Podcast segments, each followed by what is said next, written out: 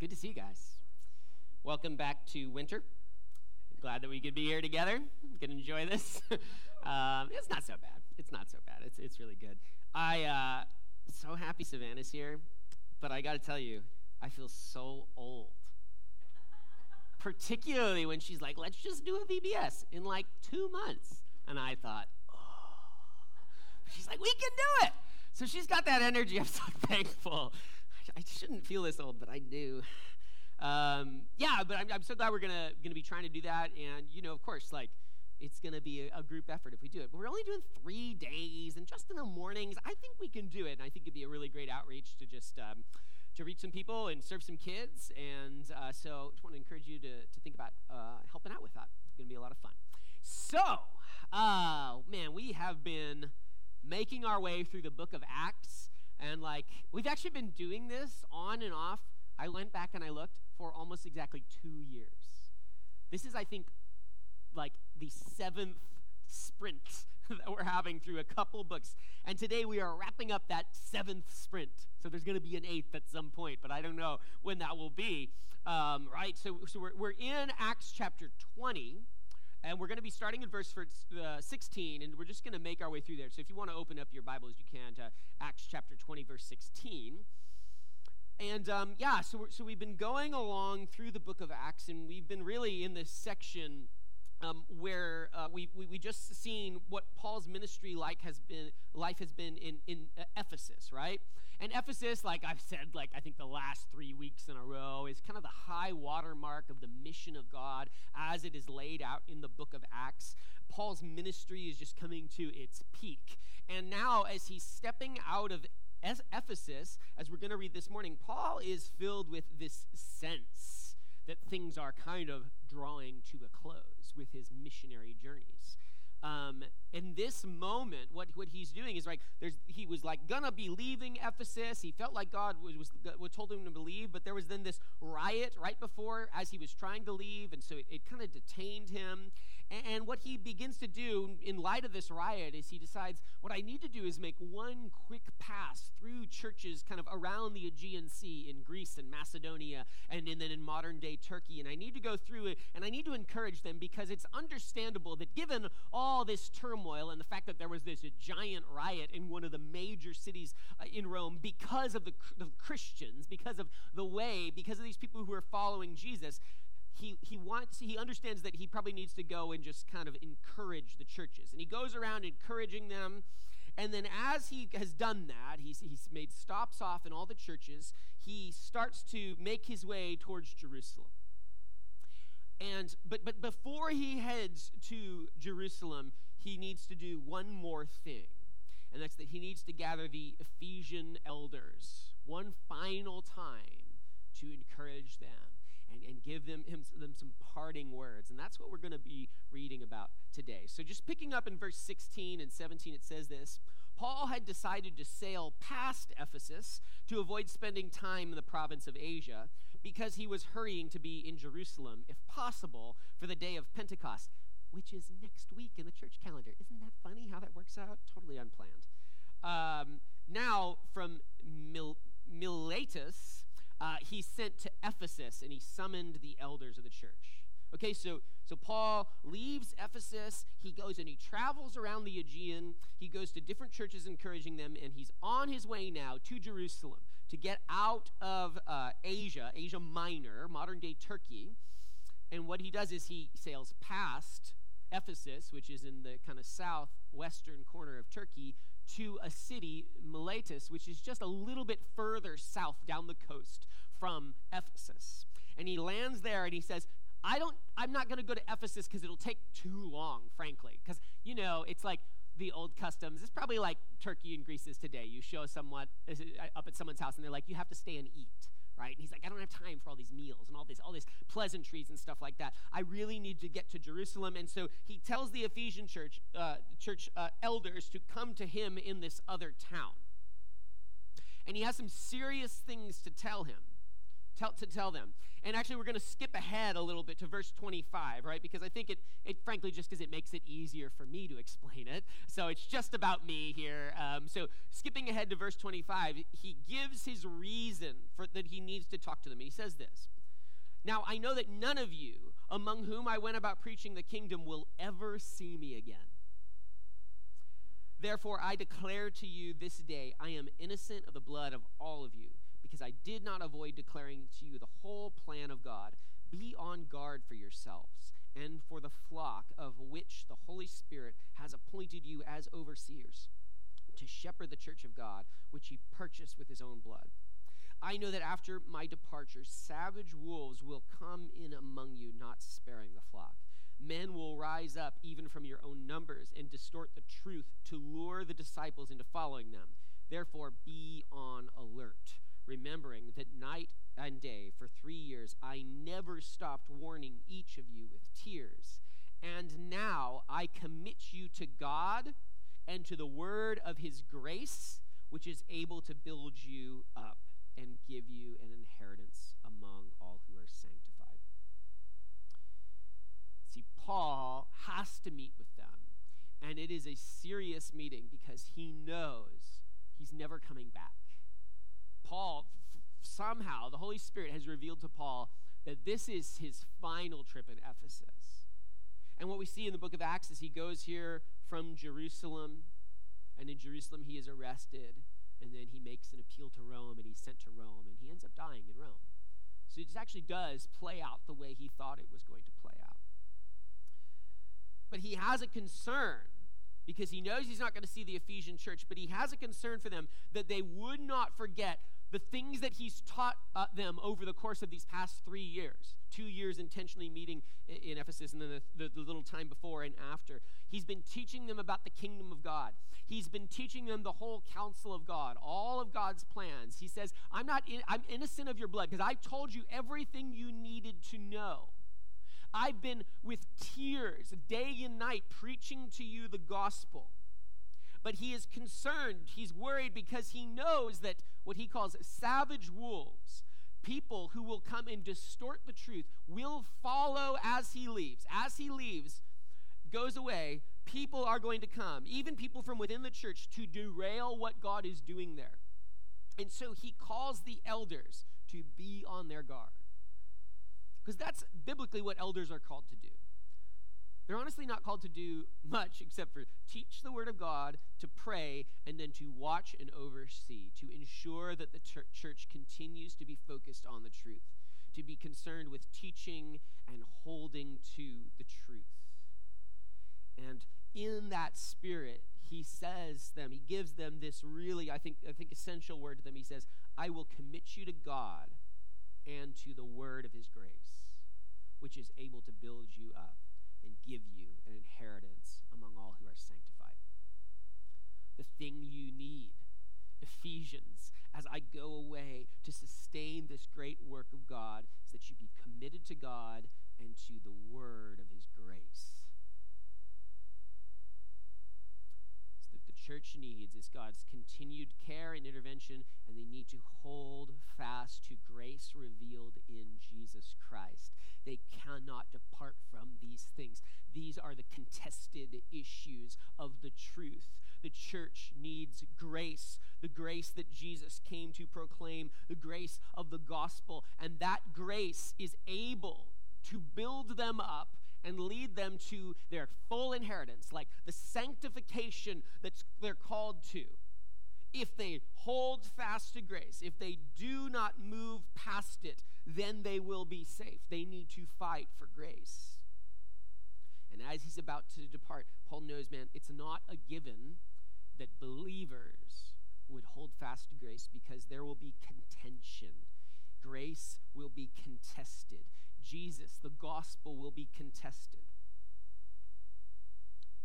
G.K. Chesterton said, there's never anything so perilous or so exciting as orthodoxy, as the truth. Nothing so perilous or so exciting as orthodoxy. To aim to hold on to truth, which is what Paul's word is to them to hold on to grace. It is perilous and exciting. There are risks, but Paul knows that the reward is everything. They must continue to hold fast to the word of grace revealed in Jesus Christ if they want to stay firm in what he's told them, what he's taught them. But there's peril involved in that. There's peril. There, there's, there's, there's, there's ways to go awry when it comes about to thinking about Jesus and about the gospel and about grace. If we look at Scripture, I think it becomes clear enough that there are two equally dangerous errors that we can uh, fall into when it comes to thinking about the gospel, thinking about grace, thinking about the ministry of Jesus Christ. Holding right belief about grace, it's, it's kind of like walking a knife's edge. Um, on the east coast, there's like in the northern end of the Appalachian Trail, there's uh, Mount Katahdin. It's up in Maine, um, right? And I think I have a picture of it. Um, but the um, most perilous part of Mount Katahdin is what's called the knife's edge, right? It's this this kind of over over the peak there. The trail goes right on that peak, and I tried to find some pictures, but they don't really do it justice. But you like literally have to walk this little narrow trail. I haven't done it because I'm not that cool, um, but I have friends. You know, I know people. Um, and so like there's this nice nice edge trail, and it's maybe like maybe a foot wide where you can walk. And to the left, there's a big drop, and to the right, there's a big drop. It's perilous, but it's exciting. um, so, so I hear from people more masculine than me. Um, and such it is with orthodoxy, such it is with, with trying to walk in grace. There are risks on either side. The first risk, I think, is one that we could all be very familiar with, and that's just licentiousness, right? Like, like we think about grace, and grace is the love of God come onto earth, Jesus Christ forgiving sins, taking them away, like they didn't even count, like removing them so far as the east is from the west, and we think that's awesome, right? But the risk is, of course, that people would take that and they would say, oh, well, it doesn't matter then I can do whatever I want and I can act however I want and I can sin all I want and it's no big deal. It's like, hey, who cares? That would be a risk, a peril of walking this path of grace. Paul talked about it all the time. Romans 6, 2 through 4, he says this. He, he corrects it. He, he constantly is correcting that. He says, How can we who die to sin still live in it? If you are unaware uh, of all. Uh, or are you unaware that all of us who were baptized into Jesus Christ were baptized into his death? Therefore, we're buried, buried with him by baptism into death, in order that, just as Christ was raised from the dead by the glory of the Father, so too we may walk in newness of life. Paul had to correct for the peril of licentiousness when it comes to the gospel of Jesus Christ. But he made it clear that the gift of grace doesn't actually get me off the hook doesn't make me disinterested in God's holiness, doesn't make me disinterested in, in caring about how I'm living my life. It actually should make me more interested. It will make me terribly excited. If I'm, if, I'm, if I'm understanding it correctly, it will make me terribly excited to live a new life, the kind of life that Jesus invites me into. Jesus died and he rose again so that we might have a new life, a life with God, a life of connection a, a life being filled with His Spirit, being led into true righteousness, being used for His glory and for His purpose, to receive a new life from God, it will have the effect over time of making me more interested in following God, in doing what He did, in becoming Christ like. It will make me more interested in living this new and renewed life than, than interested in pursuing my old sinful desires. Those things will become, just frankly, boring to me the more I understand grace, the more I understand the invitation and enabling and equipping of the Spirit in my life. The gospel, rightly understood, will make me intrigued at the prospect of what my life could be what, because of Jesus' death and resurrection, my life can be if I were only to keep following Him. Let this work of repentance go deep in my heart. The gospel, rightly understood, grace, rightly un- understood, will not be an excuse to just go on my own way and just like, I'm just going to do whatever I want because I've got my punch card. I can get into heaven free. You know, that is not a right understanding of grace. That is a perilous understanding of grace. Grace will make me love God more, it will make me interested if I actually understand it. We receive grace, we receive love, we receive forgiveness, and rightly understood, that will draw us into a life with God. And the second error, right? There's licentiousness on one side. We can fall into that. The second error that we can fall into is called legalism. And we all know legalism. Oh, yeah, legal. Oh, yeah, I've heard about that one before. It's a bad one. The Pharisees, legalists, they're, uh, they're they got some problems, right? And, and Paul, like, Paul is really concerned with legalism. Actually, in, especially in the book of Acts and actually in most of his letters, the thing that he's way more concerned about is legalism.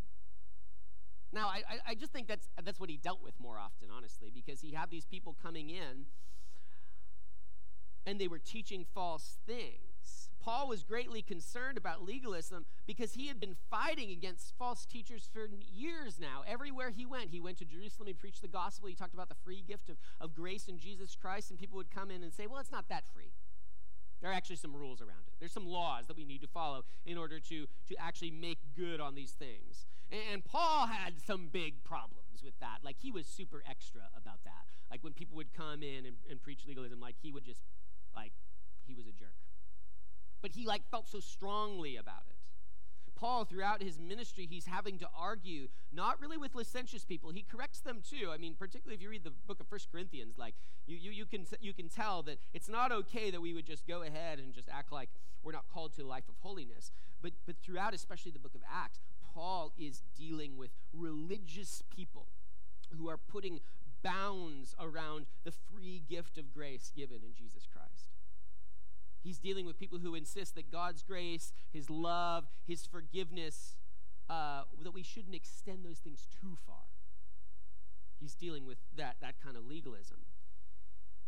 This kind of idea that certain people, you know, particularly early on, it was the Gentiles, they're just outside of the bounds of God's love. Like God's, God can't love them because they're just so, so far and separate from Him and they would say that, man, if these people, maybe God, maybe God could love the Gentiles if they do a few things first, if they get circumcised, right? Maybe God could love the Gentiles if they just turn away from their stupid Gentile ways and become more like us, right? Maybe, maybe, right? So they're putting rules around around um, around God's love and legalism. Okay, here's here's an analogy I think that will make a lot of sense. Made a lot of sense to me. Legalism is like this. It's like me saying to you, "Hey, I've got such a great thing for you. In my pocket right here, I have for your whole family five day pass to Disney World. Now, for you West Coast people, Disney World is just hot and with alligators, like Disneyland, but hot and alligators, just so you know. Why?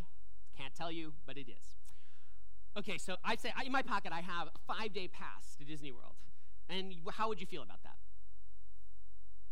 Disney haters don't need that you ruined my analogy. I'm, I'm going to assume you're not a Disney hater and that you would be like, that is amazing, or, or Universal if you want. That's fine. Okay, whatever, whatever floats your boat. Um, it sounds awesome, but here's the thing: is like I'm going to pull out the tickets. Like, but wait a minute. Before I give these to you, I have to let you know. It's five days. It's actually five Wednesdays. You can go to Disney World on five Wednesdays. So like you could fly to Florida on Tuesday night. And actually, you know, you wouldn't have to do it Tuesday night because it's actually it's five Wednesdays, but after 11 o'clock. And it's not on any holidays. There are a lot of blackout dates to these tickets, all right? So actually, this is really you understand how this becomes less less exciting, less cool, less of a gift. Actually, like if I gave those to you, you'd be like, I don't I don't really need these. These are actually really kind of a pain. And that's what legalism is it puts limits and conditions on God's grace, on His love, on His promises that He did not put on His promises and on His grace and on His love. And the effect is that it turns grace into something less than it really is. And we need to be cautious not to take the thing that Paul said, the word of grace, to, to diminish that. We need to be cautious not to do that. That would be a huge mistake. The one that he's warning the Ephesians that you, you can't mess with the word of grace. You can't mess with the truth. Like, if you're going to hold fast to the truth, you have to hold fast to grace as I've taught it to you. Um, Tim Keller, pastor in New York City, he died on Friday. Huge influence in my life. And so I'm just I'm just inserting him today, you know, as a way to well, it ties in with the message. It's not random. He said this. Jesus' teaching consistently attracted the irreligious while offending the Bible believing religious people of his day. However, in the main, our churches today do not have this effect. The kind of outsiders Jesus attracted are not attracted to contemporary churches, even our most avant garde ones. We tend to draw conservative, button down, moralistic people. The licentious and the liberated, or the broken and the marginal, avoid church. That can only mean one thing. If the preaching of our ministries and the practice of our parishioners do not have the same effect on people that Jesus had, then we must not be declaring the same message that Jesus did. Jesus attracted people and offended the religious people of his day who wanted to put limits around God's grace because he said, No, no, no, no, your, your cultural stuff that you're imposing on this, I have a radical message which is for the worst of people that they can have the full five days, unrestricted, unlimited, good news, and it's going to be great news. And people hear about it and they're just like, that is the best thing ever, even though there's alligators. No, they don't. That's, I'm sorry, I took it too far. Um, and like, so it's like it's like a full and unadulterated gospel that Jesus taught. And Paul said you have to hold fast to this truth. It might make some people uncomfortable, but the gospel will make us uncomfortable if it's true, because it is good news to the poor, the broken, sinners. And it's not good news that they can just keep doing their stuff. That's not what it is. It's good news that they are embraced and loved and that that love will transform them. And if we say less than that, if we say actually you need to fix yourself before you can have that grace and love that will transform you, then we are adultering the gospel. We're making it something that it does not say. Jesus' message was so impactful in his day. Paul's message was so impactful in Ephesus because he went there, out there and said, I just have to look at what the Holy Spirit is doing. I have to look at what he's doing by sending Jesus Christ as an offering for sin for all people. And how can I put bounds around that that he hasn't put? Because then what I'll be doing is I'll actually be taking its power and neutering it. It's only powerful if it's given according to the truth. Grace limited is not grace. Forgiveness limited in ways that Jesus did not limit it, right? And we can talk about those limitations, not today, because it's going to be long enough already. well, we'll get there. he says to them, Keep preaching the message that I preached, the one that met the Ephesians, the Spirit of God, the grace of God, the forgiveness of God, available to people. It makes religious people uncomfortable at times, but it is the power of God for salvation to all who believe in it. There's no power in it if we don't preach the truth of it.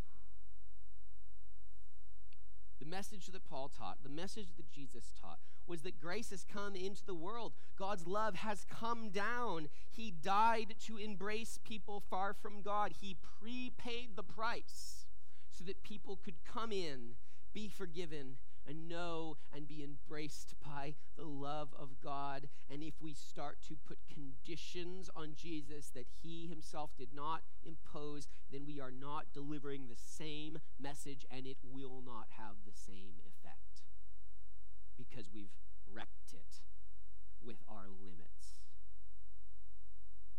And what religious people didn't like about Jesus is that he was way too comfortable with sinful people Jesus was comfortable, way more comfortable with people who were far from God than we are. Because Jesus understood, and this is the thing, he understood grace unleashed was capable of transforming people. And that's what we don't believe. That's what legalists don't believe. That's what us, and I don't think anyone here is a legalist.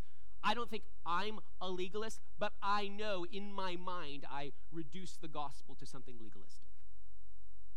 It takes a lot of work not to. The error of legalism comes from not really having a grasp on what God is capable of by his grace. And legalism comes from a, a disbelief, just sort of a skepticism, shall I say, about the fact that the gospel is good enough news to get the job done. It's good enough news to get the job done. And here's the thing I sometimes slip into a legalistic attitude in my heart, and I think you do too. And it's because I fail to grasp the potential of God's love to transform people. And here's the thing it's because I fail to grasp how huge God's love is. And I don't say that being like, I'm going to try harder tomorrow to grasp his love. Because come on. That's the thing. So this is the thing. This is, this is where the, the, the logical connection is. It is a totally natural problem for me not to be able to grasp the love of God. Because when I think about love, perfect love, I can only conceive of that by analogy. You too. So when we think about, oh, God loves me perfectly, then I think about, well, what's an example of love that I've known that's the most perfect example? And maybe I think about the love I have for my spouse. Maybe think about the love I have for my children. Or if I had a, a good father, a good mother, which I, I did, I'm so, so thankful for that, then I think about the love that they have for me, right? I choose the highest expression of the thing called love that I've experienced and then I try to, by analogy, understand the love of God. But you know what that means? It means that I have a, a ceiling that I'm going to hit really quick when it comes to comprehending the love of God. The ceiling is what I've experienced. And if I haven't experienced a love that sets me free, and a love that reassures me of the fact that despite my failings, if I've experienced love that's contingent, then I can't comprehend the love that God has for me. Until I start to understand a love that is faithful in all circumstances, then I can't even begin to compare the love that I know to the love that He is expressing on the cross. And so, if I can become a legalist really easy, if I reduce God's love to the level of my understanding of love, and I put God's love in this box that is connected to my experience, limited by my experience of love. Here's what Paul writes later to the Ephesians. Here's his prayer. Okay? I want you to listen to this. Ephesians 3:14.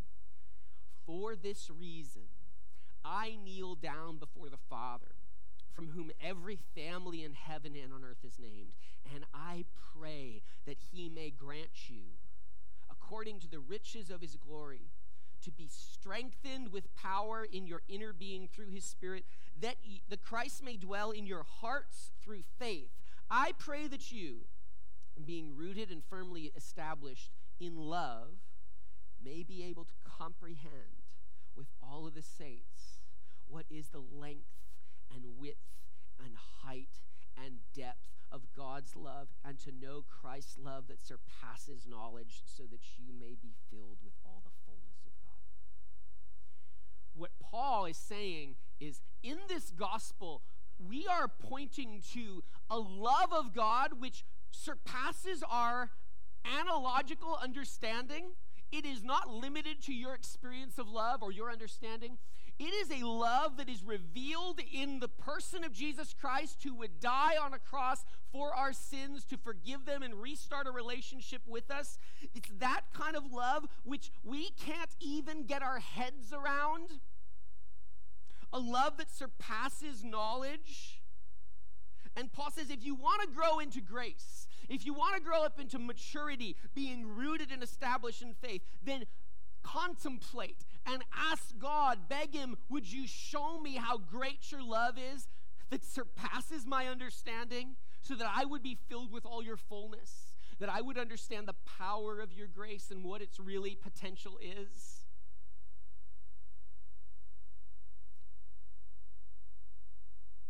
I feel like I say this too much, but I'm an East Coast snob, right? That's just the culture I've been in for a long time. It's just deep in there. It's not I'm, not, I'm not proud of that.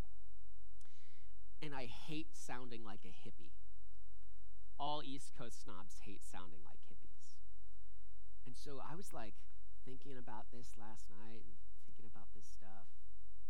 And I'm just telling you, man, love is so awesome. And that's something a hippie would say. And so I, I'm really, really kind of hung up on it.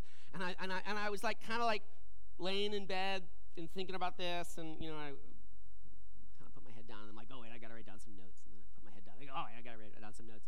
And, and I realized what I was doing is I, I really have this confidence in myself that, that I could communicate to you in, in adequate words the love of God. And then after three or four times of like trying to do that, I realized, oh, well, it's just not going to happen. like, like I can't do it. And that's what the gospel is. It is a message proclaiming and pointing to the love of God, which we cannot capture in words. And I don't like that. I like to understand things, I like to explain things. I can only tell you this about the love of God it is love beyond your comprehension. It is love capable of doing things that the type of love you've known can't measure up to.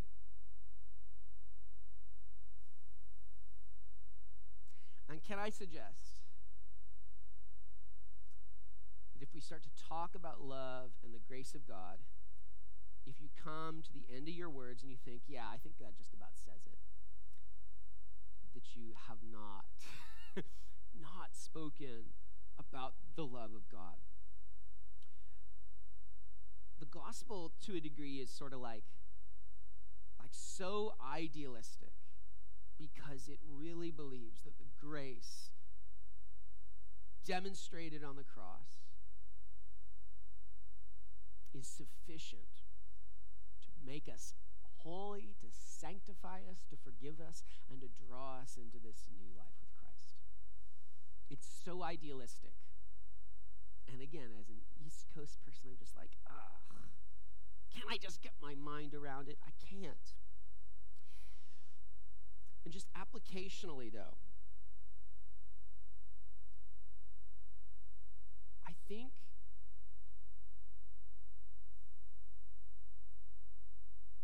we are not we are not staying faithful to the fullness of the gospel if we aren't just blown away by the love that he's demonstrating for us in it. And when we talk, it's like this is this is the message that people who are far from God just find so appealing. It's that I get like in all your addiction and all your sin and all your ignorance and all your hatred and all your anger, you are so far from God. And can I just tell you that there is a love in the world demonstrated by Jesus Christ that is so much bigger than your sin? And if we just like reduce the gospel to something less, I think we do damage to the gospel. We like need to spend so much more time thinking about how great the love of God is and how significant it is what Jesus did. And if we're not blown away by that, then I think we're probably should keep thinking about it. We should keep praying. Lord, would you show us what it is to comprehend your love? Okay, that's all I have to say about that. But to, to, to just kind of put a bow on this, right? Two perils license and legalism. Here's what I also want to say about this grace, or the right understanding of grace, is not a middle way between two risks license and legalism. Grace is a single idea that rightly understood avoids both pitfalls. Like the, the revealing of love and forgiveness of God does both things. It keeps us rooted in, in the true power that we have, which is His work and His grace in our lives. It also will keep us from this licentiousness. The right doctrine of grace is not about splitting the difference between two wrong ways and finding a middle place. It's about rightly comprehending the power of grace to do what it was sent to do. Like if you're walking on a knife's edge, right? Again, no experience here, but my guess is you're not on this narrow path, precipices on either side, thinking, don't go too far left, don't go too far right. That sounds like a great way to fall off, right?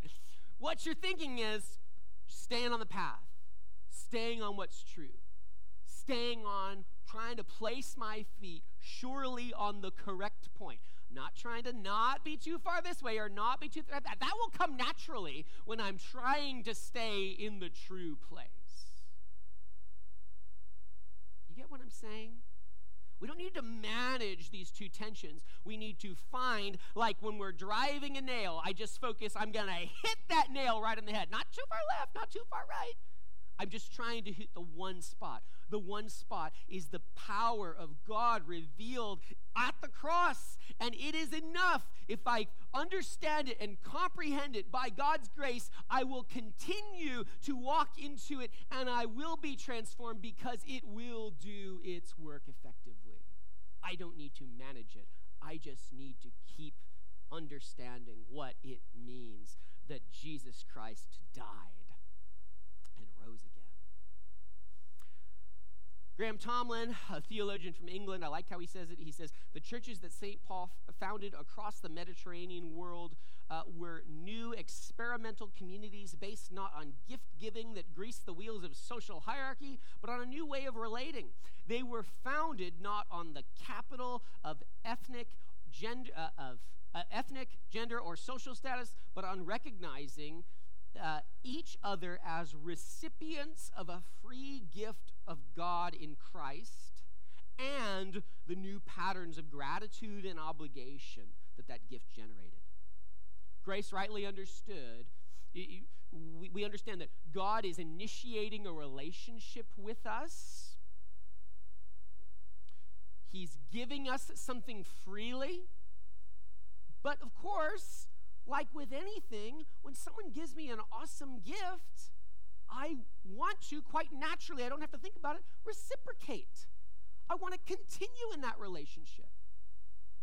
Jesus is initiating something with us on the cross. Grace will lead us more deeply into a relationship with Christ, rightly understood.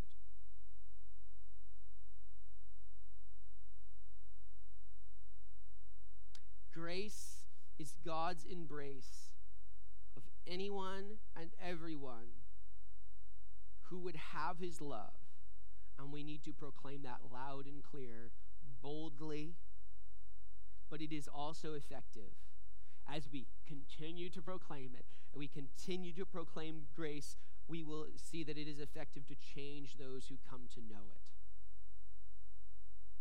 And as far as we're concerned, we just need to be concerned with proclaiming the God's love is greater and more transformative than we could ever imagine. Preach the true thing, talk about the true thing, think about, meditate on the significance of the cross, the love demonstrated there. Okay, going back back up to the top, right? I think it's verse 18, uh, right, to wrap this up. Paul says,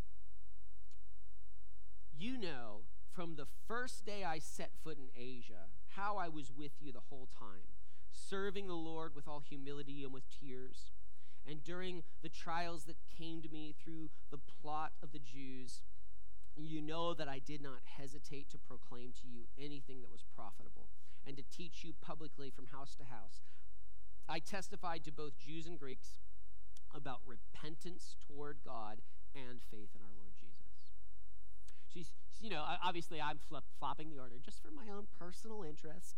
Um, but, but Paul is framing this up, and, and he's talking about the same things. He's talking about the truth that he taught them from the beginning, the truth that he went around from house to house telling them about the love of God, the, the, the public truth that Jesus has died and he fundamentally has changed our way of relating to God. And all that is required for us to make something of that is repentance toward God and faith in our Lord Jesus repentance toward God and faith in our Lord Jesus. This is, this is the limiting principle, if anything, on the grace of God. This is how it becomes effective and meaningful, right? Because, like, the fact that someone somewhere loves me isn't really that relevant to me unless I come to accept the significance of that right? So, so, I have to, to a degree, just recognize the truth of the gospel. And that is this work of repentance. Repentance is not, as we have, I think, in churches kind of sh- shift its meaning. It is not to stop doing bad things. That's not what repentance means. The word repentance is in Greek metanoia, and it really just means to have a new mind. So I need to in order, like the, the message that he went around house to house telling every single person about, Jews or Greeks, doesn't matter who, was you need to have a new mind toward God and faith in our Lord Jesus. It is a response to the revealed love of God on the cross, a response to the good news that Jesus has come, taken on flesh, dwelt among us, died for our sins, been resurrected, and that we can have life with Him. We need to just have a mind that is transformed by that fact and have faith that indeed everything in life, all the good that we can have, is in Jesus Christ. And that repentance is this wholehearted thing. Um, Alan Hirsch, uh, he's a missiologist. He has a little diagram that I've sort of stolen, adapted. I, I gave him credit, but I changed some things, right? So I don't know. Sorry, Alan. You're not going to hear this, so it's fine. Um, right? So, so he kind of describes in diagrams like wholehearted repentance. And it's not, again, it's not just like a moral transformation. It's not just, oh, I'm going to stop doing bad things. But it is this getting your mind, your will, and he says soul. I sort of don't like that he um, the part of yourself, um, which is just kind of like your, um, oh man, your like spiritual side of your life, getting it informed in and caught up in the message of Jesus. That's what repentance is.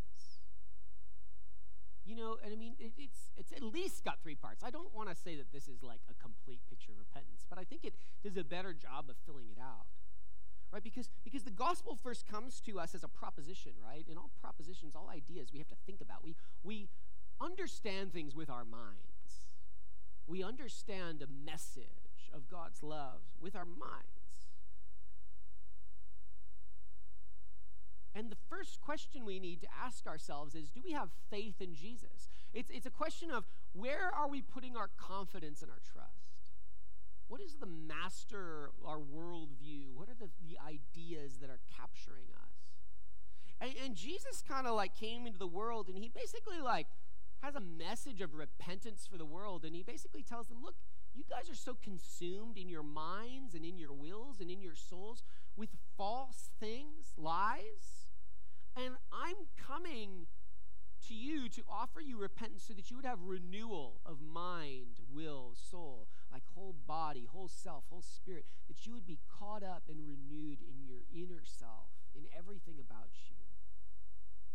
And so, so, so the gospel like comes in. It's the revealed love of God, and it's the invitation to get our minds set upon true things. Which is also going to lead us to get our wills set upon true things, which is also going to lead us to get our souls to delight in true things, in the things that Jesus reveals. Paul goes on, he says this I'm on my way to Jerusalem, compelled by the Spirit, not knowing what I will encounter there, except that in every town the Holy Spirit warns me that chains and afflictions are waiting for me. But I consider my life of no value to myself. My purpose is to finish my course and the ministry I received from the Lord Jesus to testify to the gospel of God's grace. I think Paul is for us like a great example of what like full bodied, wholehearted repentance looks like. Because he can come at the end of his ministry here and he says this I consider my life of no value to myself. And I, I, I, I, I this is a very famous verse. You've probably all read it before. I came across this uh, when I was much younger, early on in ministry.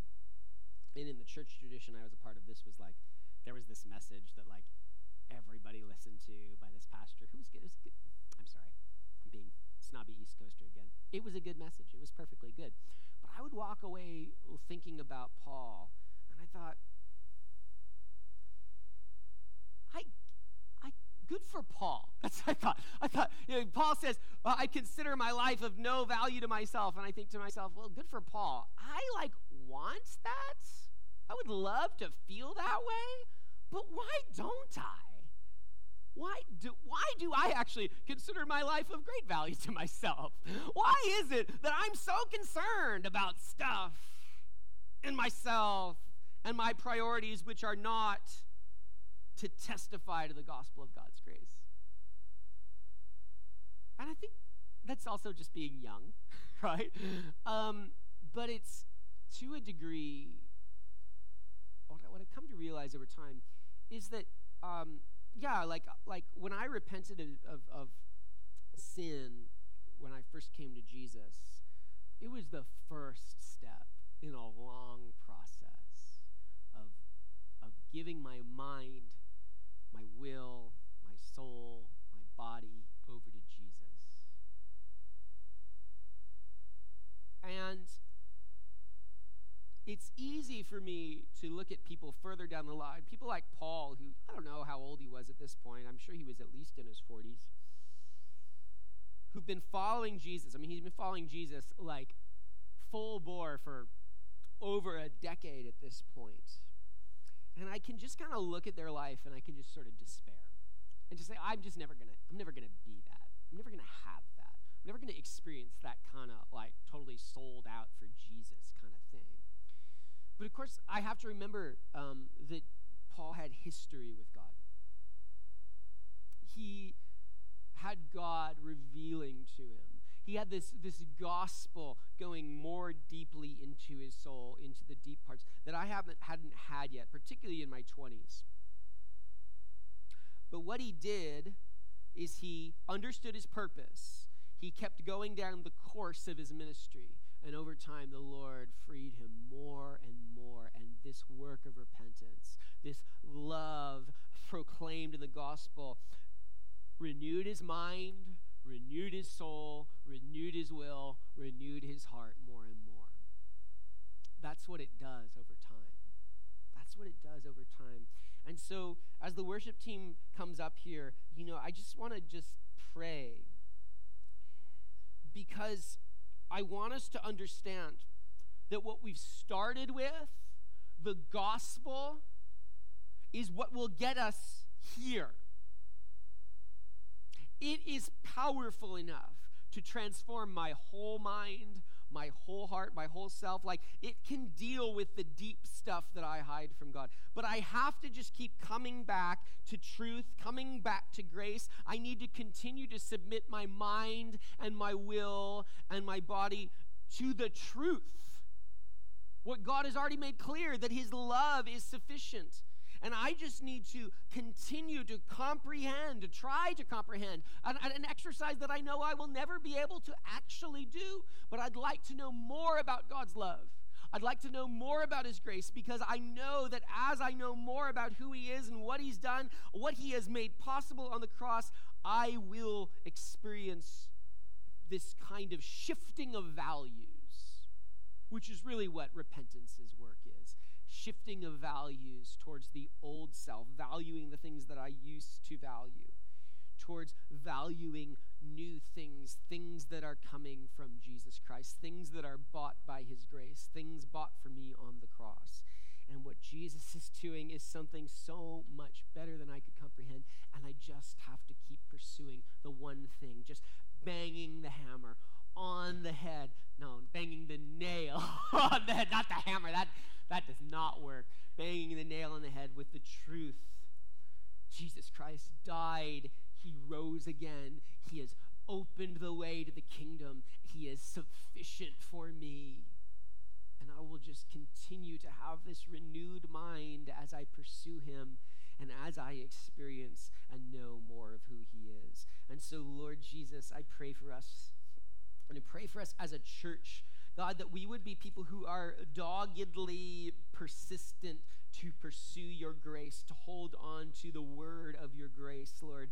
Uh,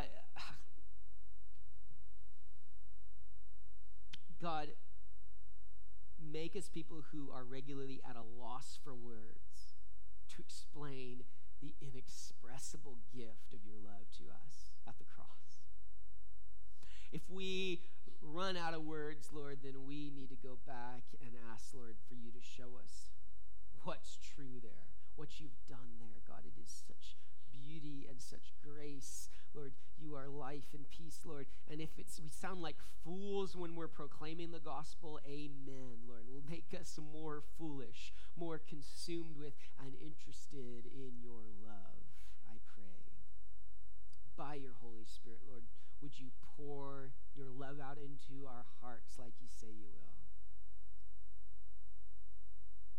Lord, a love that we cannot comprehend, that we cannot grasp.